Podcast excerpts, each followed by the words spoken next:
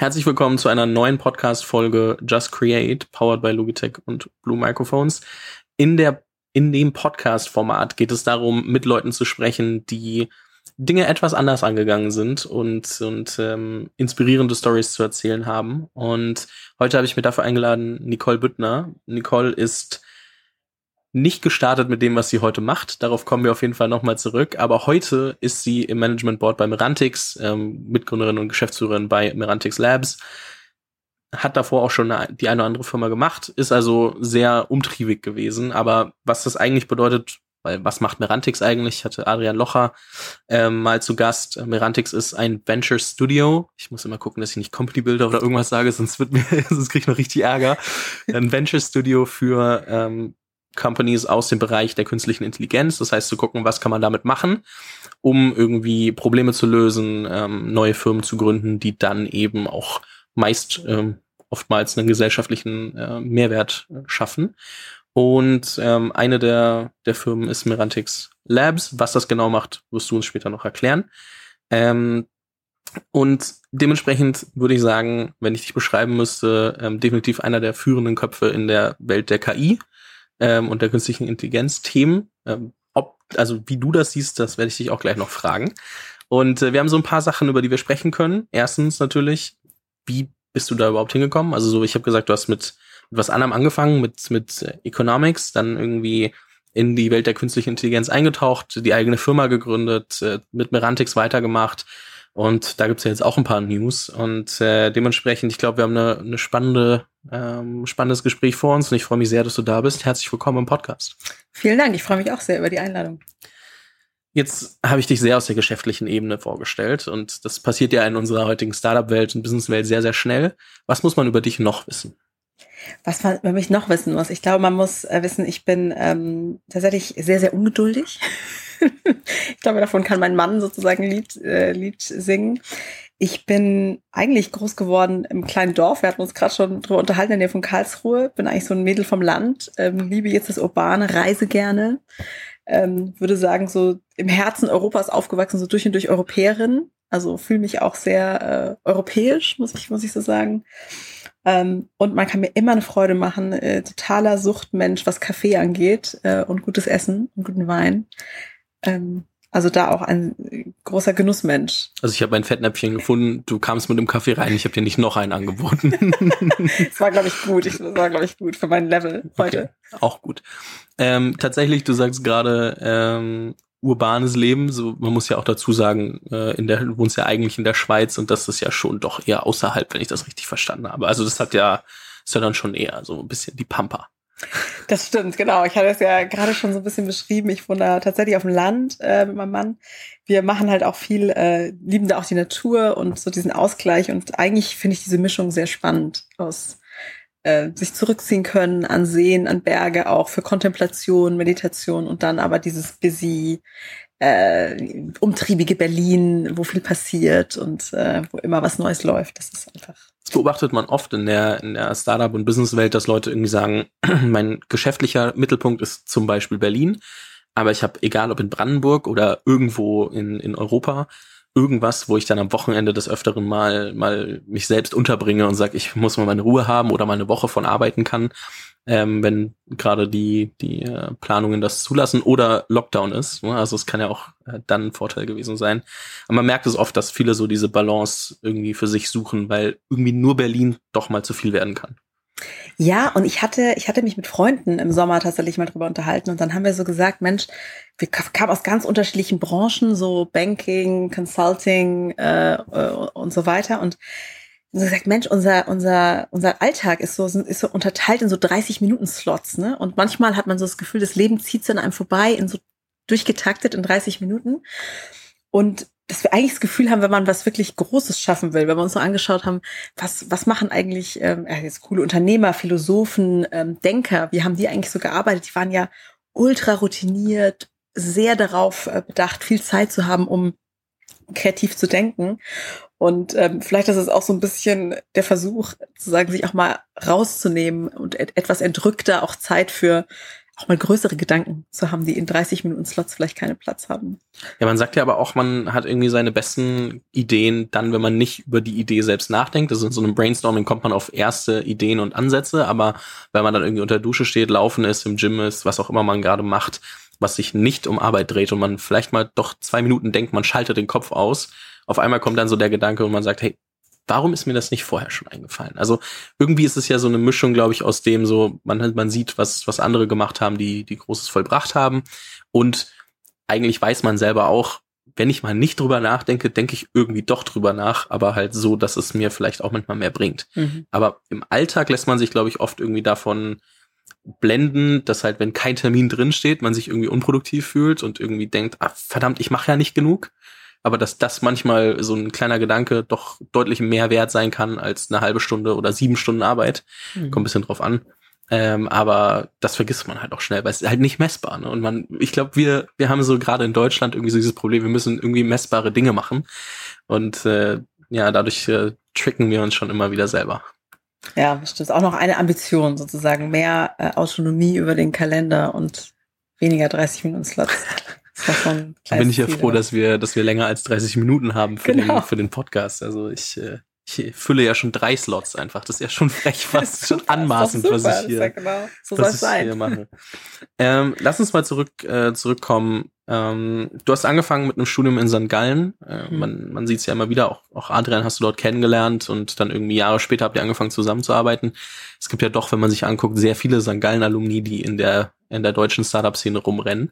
Da bin ich immer wieder überrascht. Ähm, so, es gibt ja gefühlt WHU, St. Gallen und dann wenig anderes, noch so ein paar kleinere, wo ich jetzt gar nicht so drin stecke, weil ich es mir gar nicht so angucke, aber am meisten begegnen mir Leute von der WHU oder St. Gallen. Mhm. Und ähm, was würdest du sagen? Du hast ja mit Economics angefangen und bist dann irgendwann geswitcht, aber wie hat sich das entwickelt, dass du irgendwann gesagt hast, ey, ich will äh, unternehmerisch tätig werden? So, wie war der, wie war die Laufbahn? Also wir fangen beim Studium an und und gucken, wo du heute stehst und ich schau mal, wie du die, wie du die Brücke schlägst. ja, ich glaube, es ist auch, ähm, man könnte jetzt einen sehr linearen Weg aufzeigen und man könnte den Zickzackweg aufzeigen. Äh, mal schauen, wo wir rauskommen. Ja, also ich habe V mit VWL angefangen und St. Gallen war tatsächlich auch ein ganz gutes Startpflaster für mich, weil es ist ein kleiner Campus, es ist nicht so eine große Universität und ich würde sagen, was die Gemeinschaft dort auszeichnet, sind wirklich so die Leute und die Studenten, ähm, die wirken alle mit. Also es gibt wahnsinnig viele studentische Initiativen. Ne? Du hattest Adrian im Gespräch, Start kennst du. Ähm, wir haben uns auch tatsächlich bei der Arbeit in der Studentenschaft kennengelernt, mhm. äh, schon vor 15 Jahren. Davon kann ich, länger, vor 18 Jahren, muss man mal überlegen.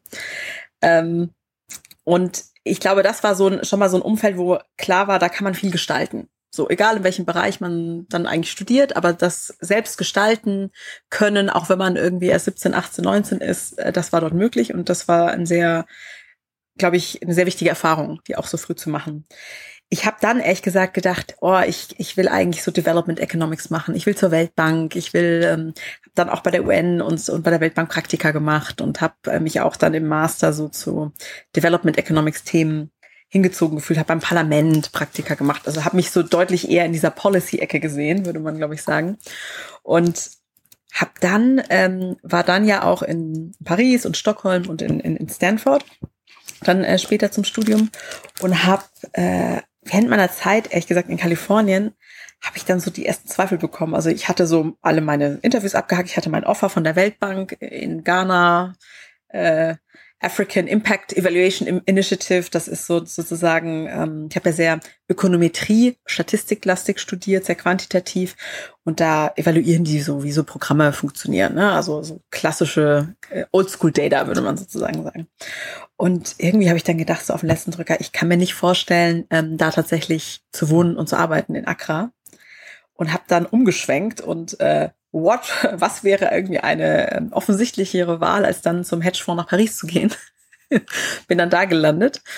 Am 15. September 2008 war mein erster Arbeitstag. Da ist, das war der Tag, an dem Lehman Brothers pleite ging. Also da ist auf den Finanzmärkten äh, gerade so Alles richtig runter und drüber gegangen. War gerade so richtig Action. Ähm, und das war eine sehr, sehr lehrreiche Zeit. Also ähm, sehr intensiv. Ich habe äh, da auch wahnsinnig gelernt. Ich sage jetzt mal auf dieser analytischen Ebene ähm, habe auch viel über Finanzmärkte natürlich gelernt und habe dann, habe aber auch irgendwie gemerkt, äh, das mache ich zwar gut und auch der Lifestyle ist super und Paris habe ich natürlich äh, sowieso geliebt, irgendwie mit Anfang 20. Aber eigentlich ist das jetzt nicht so meine Passion. Also äh, es ist jetzt nicht ganz, wo mein Herzblut mhm. so hängt. Und hatte dann das Glück, muss ich sagen, dass ich dann ähm, wieder Paul Milgram äh, über den Weg gelaufen bin und das ähm, äh, Stanford-Professor am Economics Department hat auch letzte Woche gerade den Wirtschaftsnobelpreis gewonnen. Also ähm, äh, wirklich ein, ein, einer, der, ähm, einer der wegweisendsten Ökonomen unserer Zeit. Und der hat auch eine Firma neben der, neben seiner Stanford-Professur im Bereich Auktionen und Spieltheorie. Mhm. Und ja, und der hat dann gesagt, du mach doch bei uns bitte mit, das wäre ja super.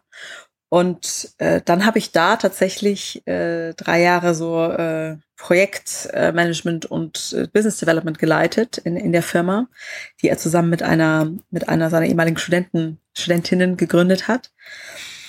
Und das war eigentlich mein Segway in Tech, weil ähm, das sind recht komplexe Auktionsmechanismen. Das ist eigentlich Mathematik sozusagen, die man übersetzt in Software-Spezifikationen mhm.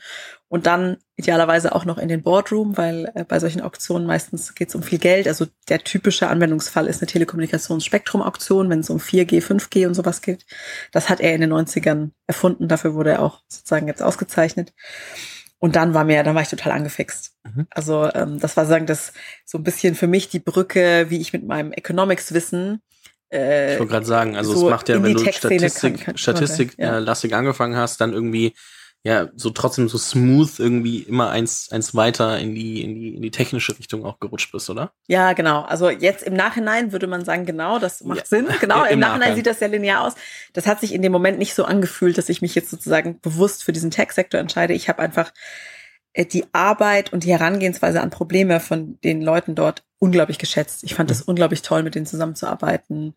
Ähm, ja, solche Systeme zu designen und äh, ja, war, habe auch natürlich auch viel gelernt von ihm. Also muss man natürlich auch so anerkennen. Und dann ähm, und da, äh, sag ich mal, da bin ich auch das erste Mal mit Deep Learning, Machine Learning eigentlich in Kontakt gekommen, weil dort werden auch für gewisse äh, Problemfelder diese Technologien verwendet, um Auktionen zu designen und als ich dann, ja, dann ein nächster Schritt, äh, mein Mann arbeitete damals in Zürich und die Firma saß in Palo Alto und irgendwie war klar, wir, wir gehen jetzt doch nicht mehr nach Palo Alto zurück, sondern wir bleiben jetzt erstmal in Europa.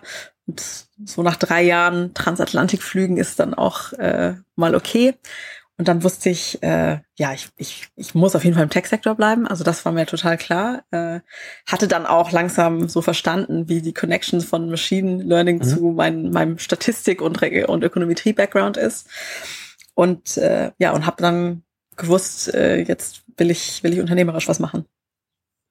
Und dann habe ich selber gegründet in der Schweiz. Kommen wir auch gleich nochmal drauf. Äh, tatsächlich glaube ich, ist ganz spannend, gerade für eine junge Zuhörerschaft, warum ist denn ähm, das Thema künstliche Intelligenz so wichtig? Warum wird es immer wichtiger? Wo, was kann man damit überhaupt inzwischen schon machen und wo wird es sich wohl hinentwickeln? Also so, so, so kurzes, ja, sagen wir mal, Grundlagen auffrischen für jemanden, mhm. der sich nicht so viel damit beschäftigt, weil es ist irgendwie, wenn ich mich damit so am Rande immer mal wieder mit Leuten spreche, aber es ist halt für mich irgendwie auch oft nicht greifbar, weil ich halt denke so, ja, okay, aber das klingt immer so, als ob schon alles kann und was kann es denn eigentlich? Und dann weiß man doch nicht, weil wenn da ich dann eine Website durchlese von einer Firma, die sich viel mit KI beschäftigt, dann steige ich trotzdem nicht durch, was die jetzt genau machen. Mhm. Und äh, dementsprechend, ähm, vielleicht kannst du uns da einmal kurz äh, aufklären. Mhm. Klar, sehr gerne. Also äh, ursprünglich gestartet, sage ich mal, mit dem Traum, wirklich die kompletten kognitiven ähm, Fähigkeiten und Problemlösungsskills von Menschen nachzuahmen in den mhm. 50ern, ähm, ist dieses Feld KI auch sehr schlecht definiert. Wir sprechen heute bei Merantix und so die meisten im Sektor sprechen dann lieber von Machine und Deep Learning. Das sind sozusagen spezifische Technologien, die angewandt werden ähm, die sozusagen so seit äh, 20 Jahren äh, jetzt ähm, äh, am, am Ranwachsen sind und Deep Learning, das sind diese neuronalen Netze, von denen man auch ab und zu liest. Ähm, und, und die sich eigentlich unterscheiden, ich sage jetzt mal von klassischem Programmieren, dadurch, dass man beim klassischen Softwareprogrammieren regelbasiert programmiert. Also man gibt irgendwie Daten und Regeln ein und dann spuckt einem das System Antworten aus. Mhm. Rechnen, beispielsweise Calculator, rechnen, ne? zwei fünf sind Datenpunkte plus gleich sind irgendwelche Regeln, die ich hinterlege und dann kann der eine Addition machen. Bei einem Machine Learning System, ein Deep Learning System ist es eben so, dass das super interessant ist bei Anwendungen, die deutlich zu komplex sind, als dass man alle Regeln aufschreiben könnte. Also dein Gesicht von meinem zu unterscheiden. Da würden wir eine Woche sitzen und versuchen, Regeln zu schreiben und wir wären noch nicht fertig und das wäre eine Riesenarbeit. Mhm. Und das heißt, man gibt sozusagen in so ein Modell Daten und Antworten, also ein Bild von dir, ein Bild von mir, ganz viele Bilder und immer mit der Antwort, das ist Nicole, das ist äh, Fabian. Und, und, ähm, und dann äh, in, inferiert im Grunde das Modell diese Regeln daraus und findet eben Gesetzmäßigkeiten und Muster in diesen Daten. Und das ist eine der sehr, sehr großen Stärken von diesen Machine- und Deep Learning-Modellen, dass man auf wahnsinnig großen Datensätzen dann ähm, ja solche Regelmäßigkeiten finden kann, die ja auch zum Teil dem Menschen verborgen sind. Also die wir vielleicht als Menschen gar nicht so schnell erfassen können. Mhm. Ähm, wichtig dabei ist, glaube ich, dass dieser Ansatz, die allgemeine super künstliche Intelligenz zu entwickeln, die man immer so in Science-Fiction-Filmen sieht, davon sind wir noch ein Stück entfernt, sondern es gibt einfach sehr spezifische Anwendungsfälle, in denen Modelle sehr, sehr gut sind und auch die menschlichen Fähigkeiten zum Teil übersteigen. Zum Beispiel Bilderkennung, äh, zum Beispiel auch, ähm, habe ich jetzt äh, gerade gelesen vom KIT, ich komme aus der Nähe von Karlsruhe, zum Beispiel auch äh, Konversationen zu folgen. Da sieht man auf sehr spezifischen Tasks sozusagen schon eine sehr, sehr hohe Performance. Und das wird dann eingesetzt, ne? zum Beispiel in der Qualitätskontrolle bei Unternehmen oder auch, ähm, ähm, also vielleicht nochmal so einen Schritt zurück. Es gibt quasi ganz viele Anwendungsgebiete im Bereich Computer Vision, also die Arbeit mit Bildern, die schon sehr weit vorangeschritten sind. Äh, und äh, eben Qualitätskontrolle im Unternehmen ist da ein Thema. Bilderkennung jeglicher Art, Videocontent empfehlen, ähm, äh, analysieren. Da ist man schon so ein bisschen weiter. Ähm, ich sage jetzt mal, je mehr es ins Bewegtbild reingeht und auch die Sprache, die da vorkommt, das ist noch ein bisschen experimenteller. Und dann gibt es so einen großen Bereich, der eben auch Natural Language Processing, wo es um unstrukturierte Texte geht. Da wären Applikationen beispielsweise, da arbeiten wir mit großen ähm, Rechtsanwaltskanzleien oder Verlagsgruppen. Und da geht es dann drum, ähm, gewisse Informationen aus Dokumenten rauszulesen oder zu sehen, ist das jetzt ein Vertrag? Kann ich beispielsweise jetzt diesen Vertrag unterschreiben, ähm, wenn es ein rechtsstandardisierter Vertrag ist, oder muss ich dem Anwalt zeigen? Ist da jetzt ein Risiko für mich drin, ja oder nein? Erfüllt er die Mindestkriterien, ja oder nein? Und da geht es eben nicht um so eine Stichwortsuche, sondern geht es darum, dass so ein Modell eben versteht, okay, das ist jetzt ein Absatz Change of Ownership und der kommt gerade vor und der sieht auch standardmäßig aus, also Haken ran. So. Und in diesem Bereich Natural Language Processing da ist jetzt die letzten Jahre am meisten passiert, würde ich sagen, auf der Technologieseite. Wir sehen das jetzt mit GPT-3 von, von OpenAI. Das ist so ein neues, äh, super, ähm, also wahrscheinlich das mächtigste Sprachmodell, was gerade existiert da draußen, auf 175 Milliarden Parametern trainiert. Also einmal das Internet reingekippt, so. ähm, und da sieht man eben, ja, was, was man so in den nächsten, in den nächsten Generationen so machen kann. Und das ist jetzt eigentlich die interessante äh, Frontier, an der wir sind. Okay, das heißt, passiert super viel. Ähm, wir brauchen keine Angst haben, dass wir morgen von der von der ähm, künstlichen Intelligenz übernommen werden, weil wir uns gerade noch viel in den in den Phasen befinden, wo einzelne Tasks ähm, oder einzelne spezifische Themen aufgearbeitet werden. Und ähm, darin befindet ihr euch ja auch ähm, und macht mit Merantix äh, gefühlt jedes Jahr zwei, drei neue Firmen. So mhm. ich, die genaue Frequenz äh, Adrian hat es mir das eine oder andere Mal gesagt, aber da, da steige ich immer noch nicht durch, wann, wie, was, weil er mir auch sagt, okay, öffentlich kommunizieren wir das, eigentlich wollen wir das. Ist auch immer, immer ganz spannend, wie das dann so ist, äh, dann zu wissen, was jetzt noch aktuell ist. Aber auf jeden Fall passiert da ja super viel. Und ich komme auch gleich nochmal auf deine, deine eigene Gründung zurück. Ähm, denn ich finde es halt äh, super spannend. Du bist ja dann, wenn ich das richtig gesehen habe, und ich habe nur LinkedIn als, als Referenzquelle für Stationen erstmal genommen. Und je nachdem, wie sehr du bereinigt hast, ähm, kann es ja auch sein, dass du da manches ausgelassen hast. Aber ähm, dann ging es in die Beratung, wenn ich das richtig gesehen habe. Also deine, deine eigene Firma, wo mhm. du dich dann ähm, viel um Projekte oder in Projekte mit eingebracht hast. So, mhm. Wie wie kam der Schritt? Also so, du meintest mal am Telefon, das war so einfach der nächste logische Schritt. Ähm, so, aber was hat dich dann wirklich dazu gebracht und und ähm, wie war die Erfahrung? Weil es ja trotzdem was anderes, als wenn man ähm, davor noch irgendwie in dem in dem klassischen Rahmen, sage ich jetzt mal, eines, eines Unternehmens arbeitet. Wie war die, mhm. also die, die Transition, der Übergang für dich? Mhm. Also ich muss dazu sagen, ich glaube bei Auctionomics, wo ich vorher war, das war auch ein sehr unternehmerisches Umfeld. Äh, da hatte ich auch sozusagen viele Gestaltungsmöglichkeiten, was mir auch gut gefallen hat. Ähm, aber klar, dann auf einmal musst du natürlich selbst irgendwie Umsatz machen, selbst Kunden finden, selbst Leute überzeugen. Ich, ähm, ich bin eigentlich gestartet mit der Prämisse, dass es einen extremen äh, Mangel an Fachkräften gibt in diesem Bereich Machine Learning und Data Science und habe eigentlich so eine Expertenplattform aufgebaut, also dass man eben vor allem in mittelständische Unternehmen Fachkräfte rein vermittelt, äh, weil die am meisten Schwierigkeiten haben, die auch zu rekrutieren, damit die mal mit Use Cases anfangen können. Und das hat auch gut funktioniert. Das ist auch so ein Business, da bist du Cashflow positiv, da brauchst du auch gar nicht groß Investoren oder so. Das ist äh, recht gut. Ich war ja auch in der Schweiz, äh, Karlsruhe, da purzelt sozusagen auch tolles Talent aus den Universitäten raus. Ähm, sind auch Ökosysteme, was ich da, ist ein großer Google-Entwicklerstandort und so weiter. Also da ist so eine kritische Masse, sage ich jetzt mal, an, an guten Leuten, äh, wie es jetzt auch in, in Berlin oder in München äh, so der Fall wäre. Und dann habe ich gemerkt, dass hm, also hm, super Einsicht, aber Technologie allein ist halt noch nicht Innovation, sondern um tatsächlich das zu übersetzen in äh, nachhaltige Geschäftsmodelle, brauchst halt mehr als zwei, drei Data Scientists, die du da sitzen hast.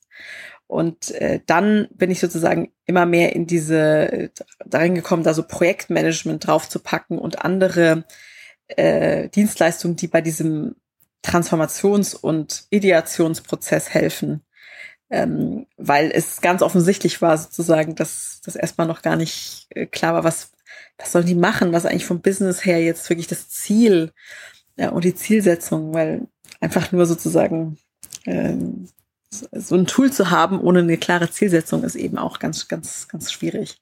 Und dann habe ich gemerkt, okay, Fachkräfte ist ein Problem, aber es sind eben auch noch ein paar andere Probleme, die da dran hängen.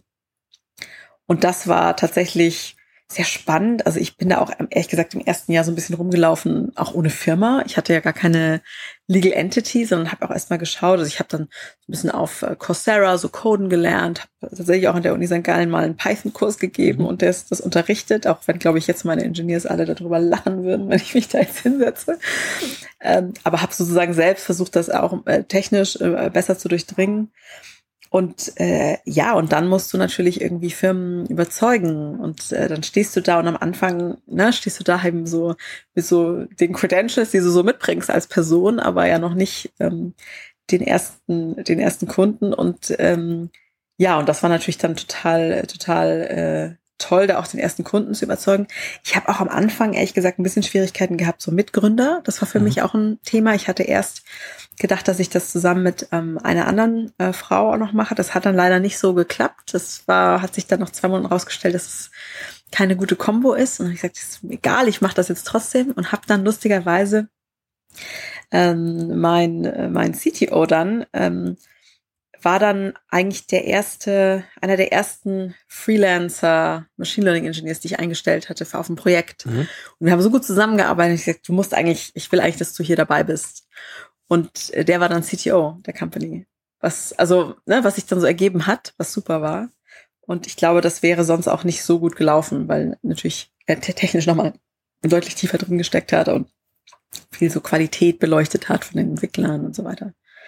Das war schon gut. Ich glaube, das ist tatsächlich ein ganz guter Punkt. Ich habe zuletzt mal mit ähm, dem Geschäftsführer von Logitech telefoniert und ich äh, frage immer mal so ein paar, paar Sachen, die mich auch gerade irgendwie ähm, beschäftigen. Und eins war eben, okay, ich bin in gewissen Dingen nicht gut, aber ich weiß trotzdem gerade nicht, wie ich, wie ich äh, Hire ohne Cashflow-Zusätze belasten oder ähnliches. Und er meinte halt zu mir ganz ehrlich, es gibt so viele Gig, äh, in dieser Gig-Economy, du findest so viele Leute, mit denen du testen kannst über eine gewisse Zeit. Und wenn, sich, wenn du dann sagst, hey, die sind cool, dann kannst du immer noch einen Step weitergehen und die Leute mit reinnehmen. Das ist äh, ganz amüsant. Ich habe da dadurch erst angefangen, mehr drüber nachzudenken. Also ich arbeite auch so gerade im Podcast-Bereich viel mit Freelancern. Mhm. Ähm, und irgendwie nie darüber nachgedacht, okay, also viele suchen ja echt immer direkt Mitgründer oder direkt so, ich muss direkt jemanden einstellen. Und ähm, jetzt so langsam kommt dann irgendwie Werkstudenten, Freelancer etc. immer mehr in, in, in Mode.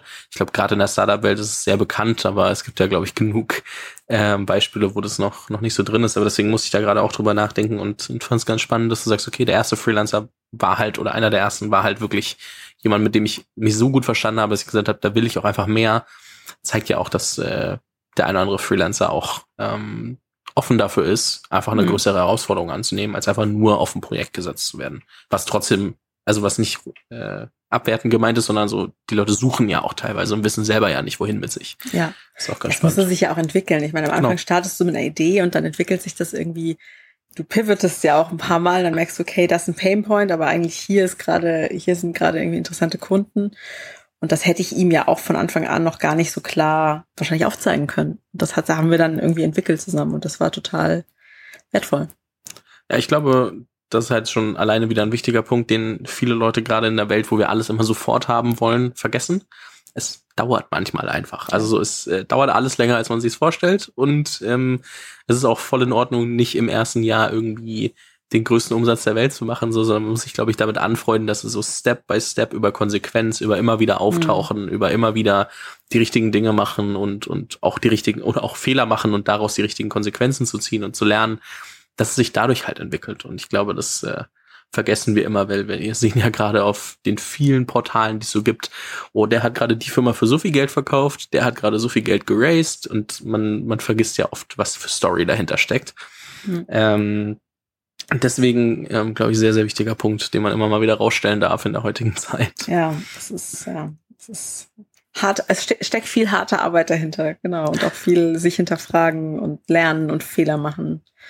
Ja, und Phasen, wo man einfach nicht weiß, wohin mit sich und was es eigentlich wird und irgendwann im Nachgang sagt man dann, oh, das fühlt sich, also im Nachgang ist linear. Das war klar, das war klar. genau, dementsprechend ähm, natürlich die Frage, wenn eine eigene Firma, die läuft, ähm, entwickelt sich, du bist in der Schweiz, ähm, warum Merantix? Also mhm. wie kam das, dass du dann, ähm, also hat Adrian dich angerufen und gemerkt, hey, ähm, cool, was sie da macht, hast du mitbekommen, was er macht? Also wie hat sich das ergeben? Mhm. Ja, also ich habe ja quasi, ich habe ja noch ein paar Knicke so in meiner Biografie. Ich habe, ähm, ich habe zu der Zeit tatsächlich auch, ähm, bin ja politisch auch aktiv und habe ähm, dann da parallel auch so eine Kandidatur gemacht fürs Europäische Parlament, weil ich sozusagen zutiefst überzeugt bin, dass wir in Europa mehr dafür machen müssen, dass wir hier coole Tech-Unternehmen bauen und ähm, ja, hier tatsächlich Wert kreieren und kommerzielle Erfolge auch mit Technologie. Und ähm, das war dann recht klar, also dass da kein Mandat, ne, ich, also ich bin bei der FDP, da sind, ne, ist, da hat man jetzt nicht super viele Mandate in der Regel. Das äh, hat sich rauskristallisiert, dass das nichts wird. Und dann hatte ich, ich war ja so gebootstrapped und es lief eigentlich auch ganz gut und Zürich und ich war eigentlich endlich mal in derselben Stadt mit meinem Mann, das ist auch gar nicht so zu unterschätzen. Und ich habe mich natürlich so ein bisschen unterhalten mit, äh, mit Leuten links und rechts und unter anderem auch mit Adrian, was die so machen, selber Sektor.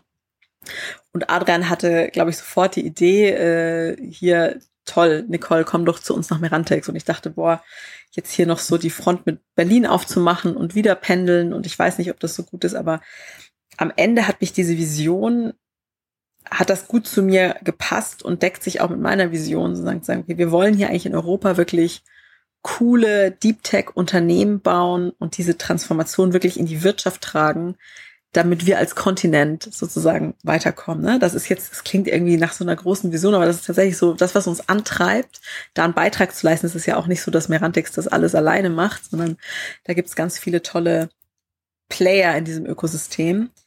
Und äh, was ich, Applied AI in München mit Unternehmertum oder in Karlsruhe äh, gibt's irgendwie Cyberforum und KIT und so weiter.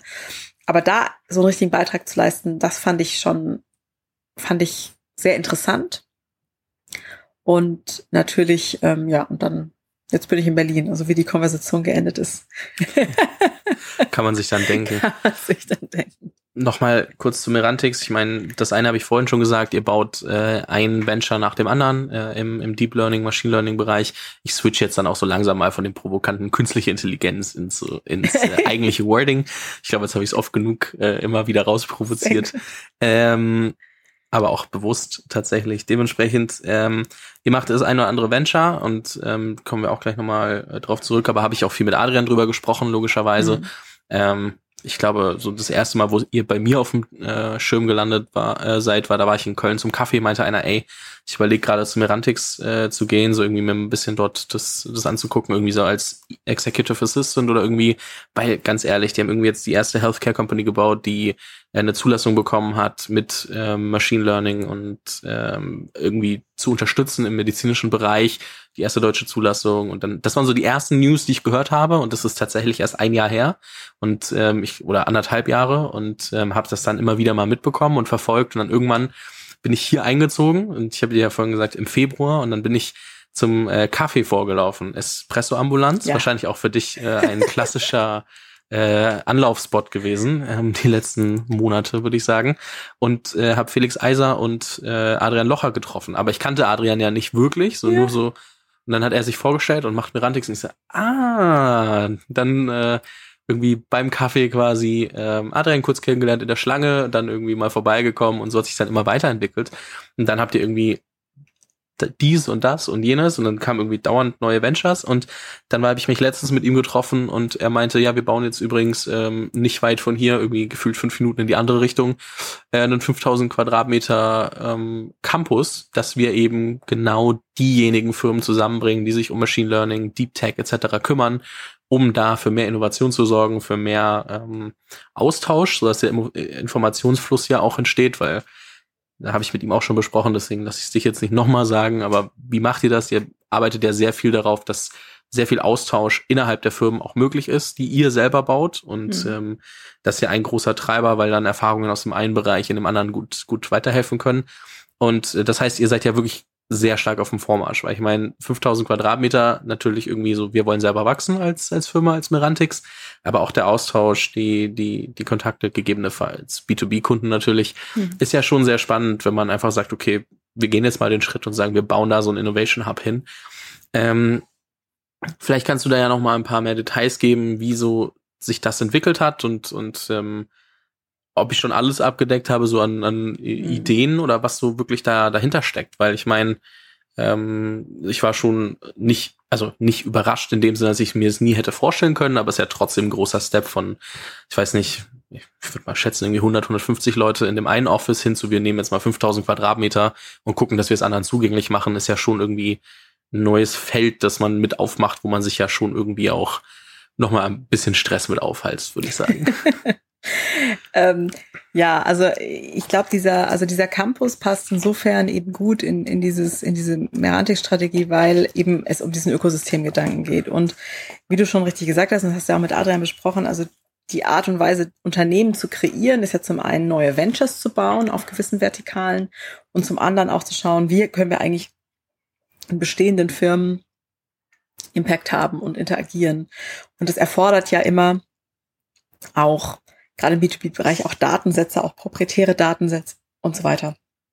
Und deswegen ist es sozusagen wirklich so ein Raum, in dem diese Interaktion da sein soll. Und auch jetzt trotz Corona ähm, bin ich sehr fest davon überzeugt, dass man diese physischen Begegnungsorte immer noch braucht. Wir sitzen jetzt auch hier mit in sicherem Abstand, aber zusammen und äh, es ist nochmal eine andere Interaktion, als wenn wir jetzt auf Zoom sitzen würden, weil wir eigentlich so sehen, okay, man hat so Phasen, in denen man sehr ruhig arbeitet. Das kann man ja auch im Homeoffice sehr gut machen, wenn man irgendwie konzentriert was wegarbeitet.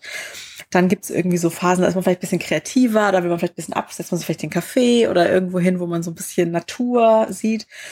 Und dann ähm, gibt aber, und das ist natürlich gerade im Startup- und Innovations- und, und äh, Tech-Bereich so, dann gibt's halt diese ähm, Space, wo man Brainstormings macht, wo man Watercooler-Conversations hat, wo man einfach, äh, ja, wo es auch ein bisschen drauf ankommt, aufeinander drauf zu sitzen um auch so eine notwendige Reibung zu erzeugen. Und mhm. dafür soll dieser Campus den, den Raum auch schaffen. Also da sind natürlich auch auf dem Campus verschiedene Zonen, ne? also auch ruhige und, und dann eine Library ne? und so weiter. Ne? Also es ist schon, ist natürlich, soll schon auch äh, eine Vielfalt abdecken, aber wir merken das auch im Venture Studio, dass einfach diese Interaktion gerade bei den jüngeren Stars super wichtig ist.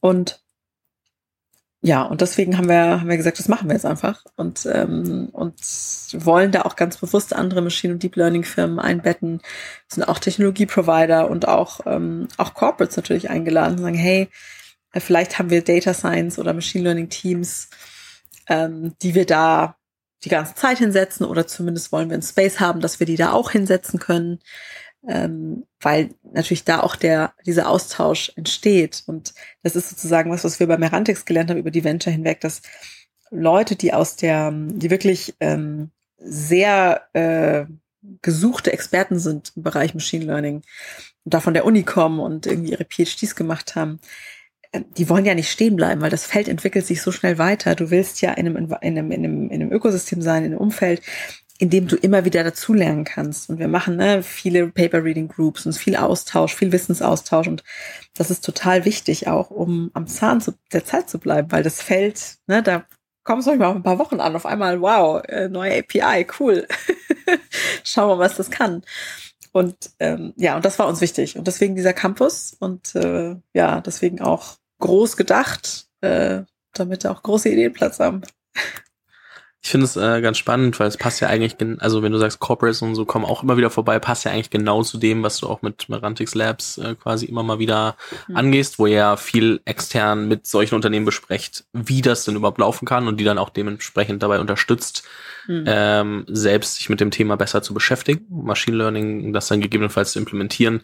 Ähm, und ich glaube, so kannst du halt wahrscheinlich auch einen deutlich besseren Zugang für diese Corporates ähm, zu dem ganzen Thema schaffen, weil die können halt vorbeikommen, sich angucken, wie läuft alles und das auf einer Ebene, die wirklich dafür konzipiert ist, sich auszutauschen, weil halt jeder irgendwie in so einer Umgebung ist und sagt, hey klar, wenn mich jemand fragt, dann und ich gerade nicht ähm, so tief in meinem Tunnel bin, dass ich jetzt nicht reden will, dann äh, bin ich für den Austausch auch, auch offen, weil es halt eine Closed Community irgendwie trotzdem ist. Also Open slash Closed Community, aber halt hm. kuratiert so. Ja, ja. Und ähm, das glaube ich was, was natürlich auch ähm, sehr, sehr hilfreich sein wird für den für den Austausch mit Leuten, die in das Thema auch reinschnuppern wollen und dann irgendwie ähm, ist halt ein, ist halt ein wirklich guter Zugang, um, um da irgendwie immer mehr, mehr reinzurutschen. Mhm. Das ist äh, schon sehr spannend. Ja, also wir hoffen natürlich auch, dass wenn, ähm, wenn sozusagen diese Corona-Zeit äh, mal ein bisschen, jetzt, wir werden im März nächsten Jahres da einziehen, ähm, wollen natürlich auch das öffnen, ne? dass wir, wir auch äh, Studenten mal einladen, dass wir auch Unis mal einladen, ne? dass äh, sozusagen das schon eine Begegnungsstätte wird. Ja, super wichtig, ne? Und äh, sehr zentral gelegen in Berlin, also von daher äh, sehr ja. entspannt, würde ich sagen. Guter Kaffee immer in der Nähe. da bin ich gespannt, da komme ich auf jeden Fall mal vorbei.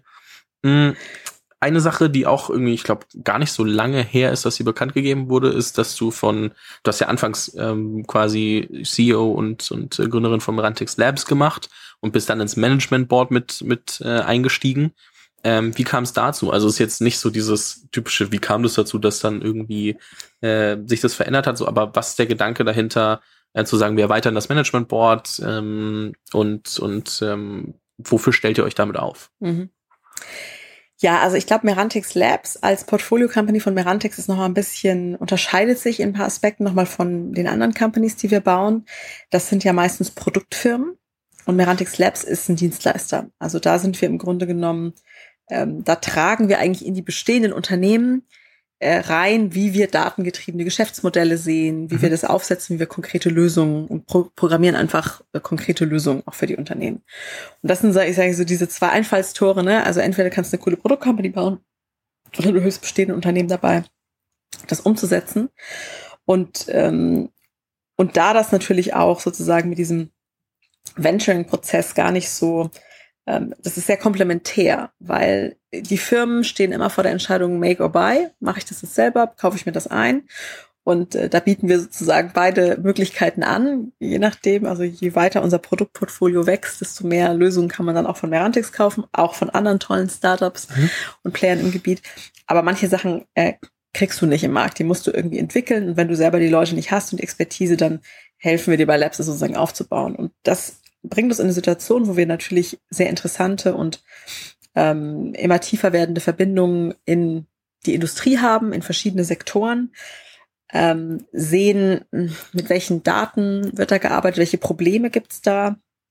Und das befruchtet natürlich auch diesen Venture-Prozess. Ne? Also sozusagen, sozusagen, wenn jetzt ein neuer Founder oder Entrepreneur Residence zu Merantix kommt, dann kann man die Leute auch verknüpfen. Und das ist auch für die Firmen natürlich interessant, weil die wollen ja auch nicht alles selber bauen. Das ist ja für die auch cool, wenn sie sagen können, hey, ah, da gibt's ein Produkt oder gibt's bald ein Produkt, das ist ja super. Ähm, und deswegen ist es eigentlich eine sehr befruchtende ähm, Kollaboration auch mit diesen, mit den Founders, mhm. die sozusagen ja auch mit ihrer Biografie und Expertise kommen, was ich im Bereich Legal, im Bereich Precision Medicine, im Bereich synthetische Biologie und äh, da natürlich auch gewisse Ideen verfolgen und das ist, befruchtet natürlich dann auch unser Team ähm, immer wieder zu sehen, ach stimmt, das sind auch nochmal Anwendungsgebiete, die interessant sind. Und gleichzeitig haben wir halt auch so eine Deployment-Maschinerie, wo wir sozusagen auch die ersten Prototypen bauen können für die, für die Gründer, die mhm. ja erstmal ähm, alleine sozusagen ins Studio kommen und äh, können natürlich dann auch schneller sozusagen das hochskalieren ähm, und ihnen dabei helfen. Und ich glaube, ja, diesen, also sozusagen dieses, ähm, diesen Kontaktpunkt zur Wirtschaft und auch zum Teil zur Forschung äh, zu machen, das ist eigentlich so dieses, diese Schnittstelle, die Merantix Labs im Daily Doing abbildet. Und deswegen freue ich mich auch, dass sozusagen Adrian und Rasmus da gesagt haben, ja, dann ähm, kommst du auch mit dazu ins Management Board, weil das wahrscheinlich keine Company ist, die wir jetzt klassisch, wir sind ja auch Cashflow positiv und so weiter, ne? also keine Company, die wir jetzt klassisch weiterfinanzieren, irgendwann verkaufen, sondern die ist eigentlich recht essentiell für die Studioaktivität. Mhm. Und deswegen, ja, freut mich natürlich auch. Und äh, auch mit Janette sozusagen diese Erweiterung des Boards auch, glaube ich, ein ja, Signal sozusagen, da die Führungskriege ein bisschen breiter aufzustellen. Und äh, ja, auf jeden Fall macht sehr viel Spaß. Das glaube ich sofort. Klingt, klingt ähm, sehr spannend. Du hast vorhin, oder wir haben vorhin schon über die Vision von Brantex gesprochen, also Europa, äh, beziehungsweise jetzt gerade vor allem Fokus Berlin, ähm, auch zu einem relevanten Player zu bauen, dass mhm. nicht nur Hardware aus Deutschland kommt, sondern eben auch, auch das, was dann dazugehört, um diese Produkte ähm, zum Leben zu erwecken und, und mehr draus zu machen. Adrian hat es mir mal so erklärt mit, ähm, wir produzieren hier zwar die Autos, aber wenn dann die ganze Software und alles drumherum äh, aus Amerika kommt, dann äh, bringt uns das halt auch nur bedingt weiter, dann bleiben wir ja stehen. Ähm, du meinst auch, es deckt sich sehr stark mit deiner persönlichen Vision, also mhm. gerade auf geschäftlicher Art und Weise, aber so grundsätzlich, wenn du mal so zehn Jahre in die Zukunft guckst, 15 Jahre in die Zukunft guckst, was wünsche dir für dich persönlich und auch gerne aus, aus geschäftlicher Sicht, aber auch so gerade diese persönliche Komponente. Wo willst du dich selber hin entwickeln? Was sind Dinge, die du dir gerne noch anschauen möchtest? Ähm, was, mhm. was hast du für dich selber noch vor? Ja, also ich glaube, wenn man so auf diesen Bereich künstliche Intelligenz schaut oder Machine Learning, ähm, dann wünsche ich mir eigentlich, ähm, also ich erlebe das so, dass äh, seit Anbeginn von Technologie ist immer so ein bisschen die Frage, wird die Menschheit von Technologie dominiert und versklavt oder äh, kann Technologie eigentlich dabei helfen, äh, uns äh, zu befreien von gewissen Zwängen? Und äh, das ist sozusagen sogar schon bei Aristoteles so, wenn man die Politik liest, dann ähm, geht es ja eigentlich drum, das gute Leben zu führen. Und das ist dann da der Philosophenstaat und äh, kleine Krux, aber wichtig, beruht leider auf der Unfreiheit anderer, weil da mhm. Sklaven, da gab es eine Sklavengesellschaft, kann man genauso sagen. Er schreibt aber witzigerweise schon darüber in diesem Buch, ja, das wäre total cool, wenn es Maschinen machen könnten. Hm, interesting thought. ähm, ich finde, das steht so in einem ganz krassen Widerspruch zu dem, wie ich diesen gerade im Bereich künstliche Intelligenz, Deep Learning, die Wahrnehmung in der Öffentlichkeit sehe, nämlich ähm, 200 dystopische Filme eigentlich zu dem Thema. Also eigentlich immer, wenn Technologie im Spiel ist, äh, übernimmt die, wird die irgendwann intelligenter als der Mensch, übernimmt den ganzen Planeten, bringt alle um. Ja, also so stark mhm. verkürzt. Vielleicht gibt's noch einen Helden, der alles rettet, die Maschine ausstöpselt und dann ist wieder gut. Aber ähm, also ich sehe sozusagen einen wichtigen Auftrag darin auch da mehr zu zeigen, wie können wir eigentlich Technologie nutzen, um unsere Ziele, die wir als Gesellschaft haben, auch umzusetzen. Mhm. Also und ne, das, das geht dann in Richtung, wofür wollen wir, also wofür machen wir das alles? Ne? Warum irgendwie? Wir wollen unseren Planeten bewahren, wir wollen irgendwie coole Bildung, gute medizinische Versorgung für die Menschen. Und wenn uns dabei diese Technologie helfen kann, mit den knappen Ressourcen, die uns zur Verfügung steht, dann ist das doch total super. Also das ist so, ich würde sagen, das, was mich sehr antreibt. Mhm. Ähm, auch dieser Optimismus. Deswegen, ich bin, ich, ich sehe das schon so als als Feld. Es gibt Risiken, es gibt auch Sachen, da muss man gründlich drüber nachdenken. Aber ich bin da prinzipiell total optimistisch eingestellt. Ich glaube, da wird das Thema Ethik noch mal irgendwann spannend. Also genau. wird ja jetzt schon spannend, aber genau. wenn wir das jetzt, glaube ich, noch anreißen, dann da, da reden wir noch mal in Ruhe. Zwei Stunden, genau. Da reden wir noch mal in Ruhe. Aber ähm, also ich meine, das ist, das treibt mich so an. Und ich glaube, dass ähm, und ich finde es eben sehr, sehr spannend. Ähm, ein weiteres also so konkreteres aufs Business bezogen, ne, ist ja, wir haben in Deutschland einfach Mittel, äh, ist der Mittelstand, ist der, ist sozusagen das Rückgrat unserer Ökonomie. Und ähm, ja, jetzt erleben wir natürlich datengetriebene Modelle. Das ist sehr, ja, das sind oft Plattformen, das beruht auf Skalierbarkeit ähm, und da sind vielleicht die Vorteile der letzten industriellen Revolution, nämlich äh, Siloisierung oder starke Spezialisierung auf kleine Teilgebiete, äh, erscheinen jetzt nicht mehr als offensichtlicher Vorteil. Mhm. Ja. Und ich glaube, da sozusagen auch datengetriebene, ähm, also reinzutragen, wie man wirklich datengetriebene Geschäftsmodelle umsetzen kann, äh, wie man selber sein, sein, sein Geschäftsfeld aufrollen kann, wie wir noch mehr auch da im Ökosystem zusammenwachsen. Das verzahnt sich jetzt auch wieder mit der Merantix-Vision, aber auch zu überlegen, wie kann man so ein Thema wie Gebäude, Baustelle, ne, wenn wir jetzt an Campus denken, da beschäftigen wir uns gerade viel, super viele Gewerke vom Tischler bis zum Architekten, vom Gebäudemanagement zu IoT-Sensoren, also mhm. was da alles dranhängt und da gibt's aber noch kein richtiges Ökosystem eigentlich, was datengetrieben ist darum, sondern es ist alles sehr, sehr stark zerstückelt und fragmentiert. Ähm, dasselbe könnte man in jeder anderen Industrie jetzt sagen. Ne? Also dass alle, dass man über die Wertschöpfungskette hinweg eigentlich Themen denkt und ähm, nicht jeder in seinem kleinen Hort sitzt und sagt, Daten sind das neue Öl und das muss ich jetzt aber beschützen gegen alle, sondern sich zu überlegen, okay, wie kann man das vielleicht in einem Öko, in ein Ökosystem einbringen, wo es dann eben noch mehr Wert mhm. generiert, mhm. als jetzt äh, mein, meine kleine Teilkomponente, die ich gerade baue zu einem Auto oder in dem chemischen Prozess. Und da sozusagen Beitrag zu leisten, das ist für mich total eine totale Motivation und ähm, das sehe ich sozusagen auch, auch, auch jeden Tag. Und ich glaube, ähm, wenn man noch ein bisschen, noch ein bisschen konkreter wird, dann ist sozusagen, als ich angefangen habe mit dem Thema, hast du gemerkt, oh, da haben die ersten gerade mal so begonnen, damit, damit zu experimentieren und haben so gewisse Piloten aufgesetzt. Und wir sind jetzt an so einer Stelle, so nehme ich das zumindest wahr, wo es wirklich um die Skalierbarkeit geht. Also mhm. wo es darum geht, cool, wir haben drei coole Prototypen umgesetzt, aber eigentlich wollen wir ja, wir können halt nicht unser Geschäftsmodell ändern, wenn wir 70 davon machen, sondern müssen ein skalierbares Modell finden. Und das zu begleiten, das wird noch eine Aufgabe und ähm, das ist auch, wie gesagt, nicht das alleinige Game von Merantix, sondern da gibt es ganz viele aber das finde ich, das finde ich total spannend. Und dann eben, ja, auch das Investieren, ne? Ich bin ja jetzt auch im Investment Committee von Merantix, wenn wir da sagen, neue Sachen inkubieren. Mhm. Ähm, das finde ich sehr, sehr spannend. Und da sehe ich mich einfach noch, noch viele Jahre weiter, weiter in diesem, in diesem Bereich arbeiten. Das klingt auf jeden Fall, als ob du was gefunden hast, wo du sagst, okay, das ist nicht nur eine Station, sondern das wird jetzt auf jeden Fall einen, einen längeren Zeitraum auch bestimmen, weil es einfach was ist, wo du sagst, okay, hat genug Impact, macht, macht Freude hm. bezahlt Rechnungen und ähm, bringt so alles mit und man kann super viel lernen. Also es klingt ja nach einer sehr steilen Lernkurve, gerade wenn du sagst, okay, es kann sich um Wochen handeln, bis sich Dinge komplett verändern, ja. weil es neue Zugänge gibt. Da, also du musst ja wirklich, du hast so diesen Drang, up to date zu bleiben, glaube ich auch. Der ja, ja, wenn man irgendwie mal was gelernt hat und dann das keine so schnell wandelnde ähm, Form ist oder, oder, oder Expertise, dann kann es ja auch mal sein, dass man so ein bisschen den Drang, immer Neues in dem Bereich zu lernen, verliert. Aber ich kann mir vorstellen, dass es bei Deep Learning, Machine Learning äh, doch sehr schwer ist, da mal stehen zu bleiben. ja, Oder wär, sehr, sehr, sehr, fatal. Fatal. Ich glaube, fatal ist das richtige Wort, ja. Und ich glaube, dass es halt auch so reinspielt, weißt du, in diesen Aspekt. Ähm, also ja, meine andere Person, ich habe ja erzählt, ich habe auch äh, kandidiert mal für mhm. politisches Amt und das wirklich auch aus, war studentenpolitisch aktiv und auch wirklich aus diesem tiefen, aus der tiefen Überzeugung raus, dass wir uns auch überlegen müssen, was tut das eigentlich für unsere Gesellschaft?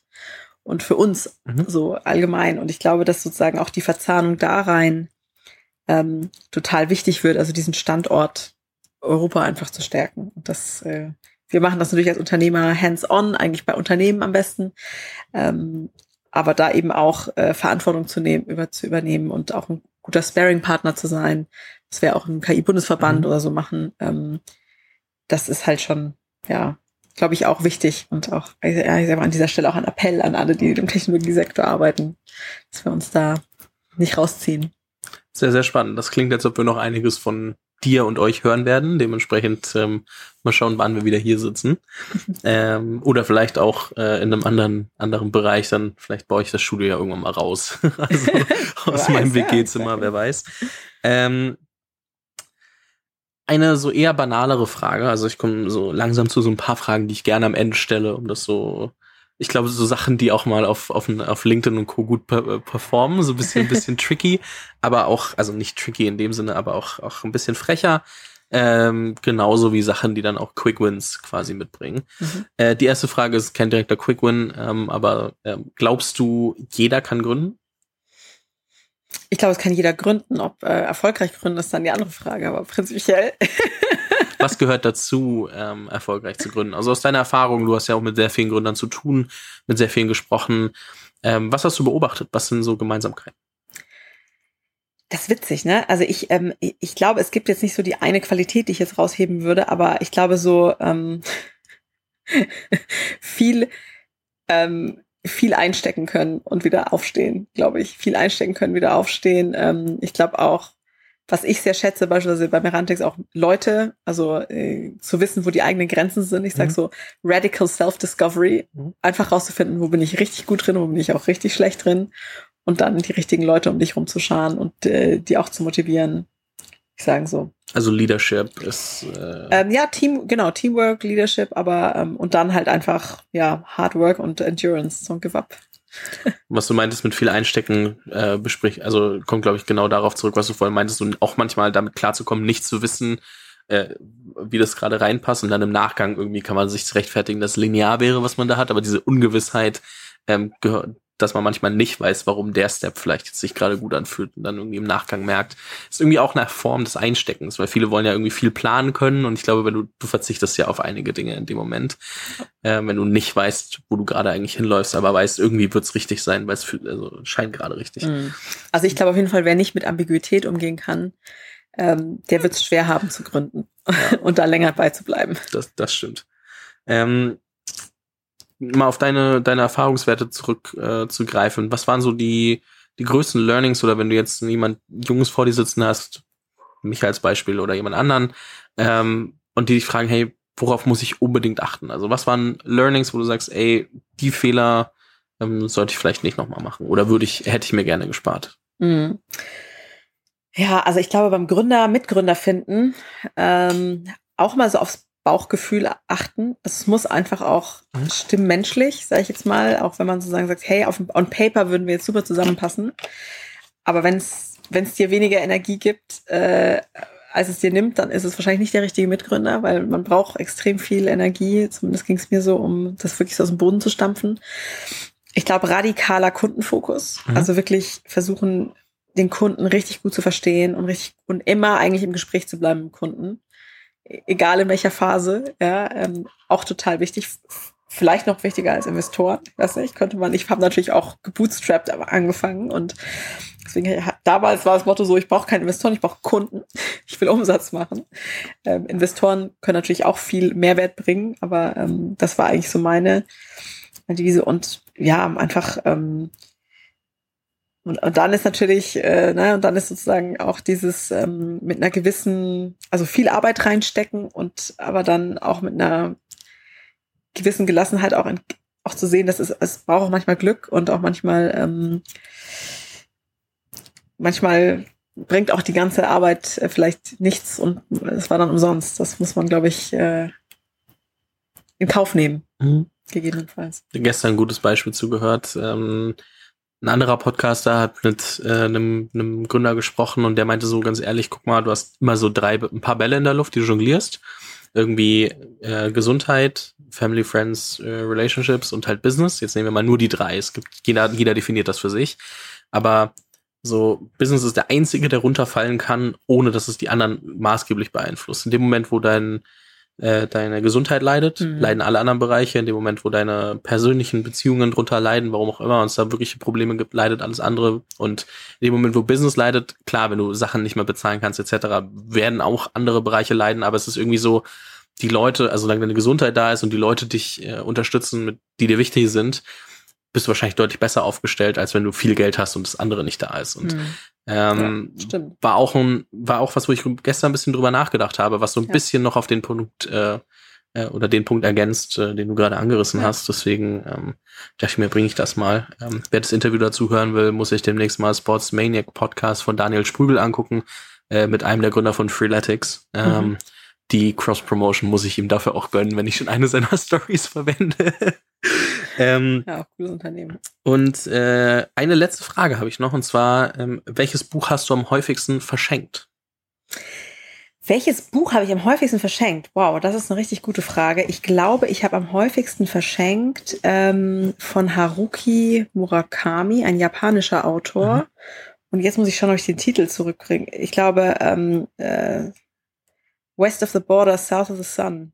Okay, ich werde es also nachschauen. Also ist ein, ist ein, ein, ein, ein, ein Roman, den ich äh, ganz wunderbar finde. Ich finde ähm, sowieso diesen Autor mhm. ganz fantastisch, weil er auch an der Schnittstelle zwischen dem, was ist und dem, was sein kann, ins Surreale manchmal abgleitet und einem dabei wunderbare Einblicke in die japanische Gesellschaft bietet. Ich werde es auf jeden Fall äh, in der Podcast-Beschreibung verlinken, äh, für jeden, der sich da mal äh, einlesen möchte und umgucken. Finde ich spannend, weil oft kommen halt direkt Business-Buch-Empfehlungen, was ja, also es gibt ja kein richtig oder falsch bei dem Buch, das man am häufigsten verschenkt hat, sondern es ist halt einfach das Buch, das man am häufigsten verschenkt hat. Man merkt halt oft, dass dann äh, Business-Bücher verschenkt werden, aber finde ich sehr spannend, dass da ähm, seltener Fall, dass ein Roman am häufigsten verschenkt wurde. Ist bisher so zwei, dreimal vorgekommen, glaube ich. Dementsprechend äh, reißt du dich in eine, eine kurze Liste ein, aber dementsprechend bleibt es auch im Kopf, glaube ich. Und man ist so, krass, habe ich noch nie gehört. Muss ich mir auf jeden Fall mal angucken. Ja. Ähm, bin ich sehr, sehr gespannt. Nicole, es hat mir sehr viel Spaß gemacht. Ähm, ich bin äh, dir sehr, sehr dankbar für deine Zeit und ähm, wünsche dir weiterhin viel Erfolg. Ich glaube, wie gesagt, erstens ähm, seid ihr leider nicht weit genug von mir weg, dass ich euch nicht auf den Keks gehen könnte. Das heißt, ich werde immer wieder vorbeischauen.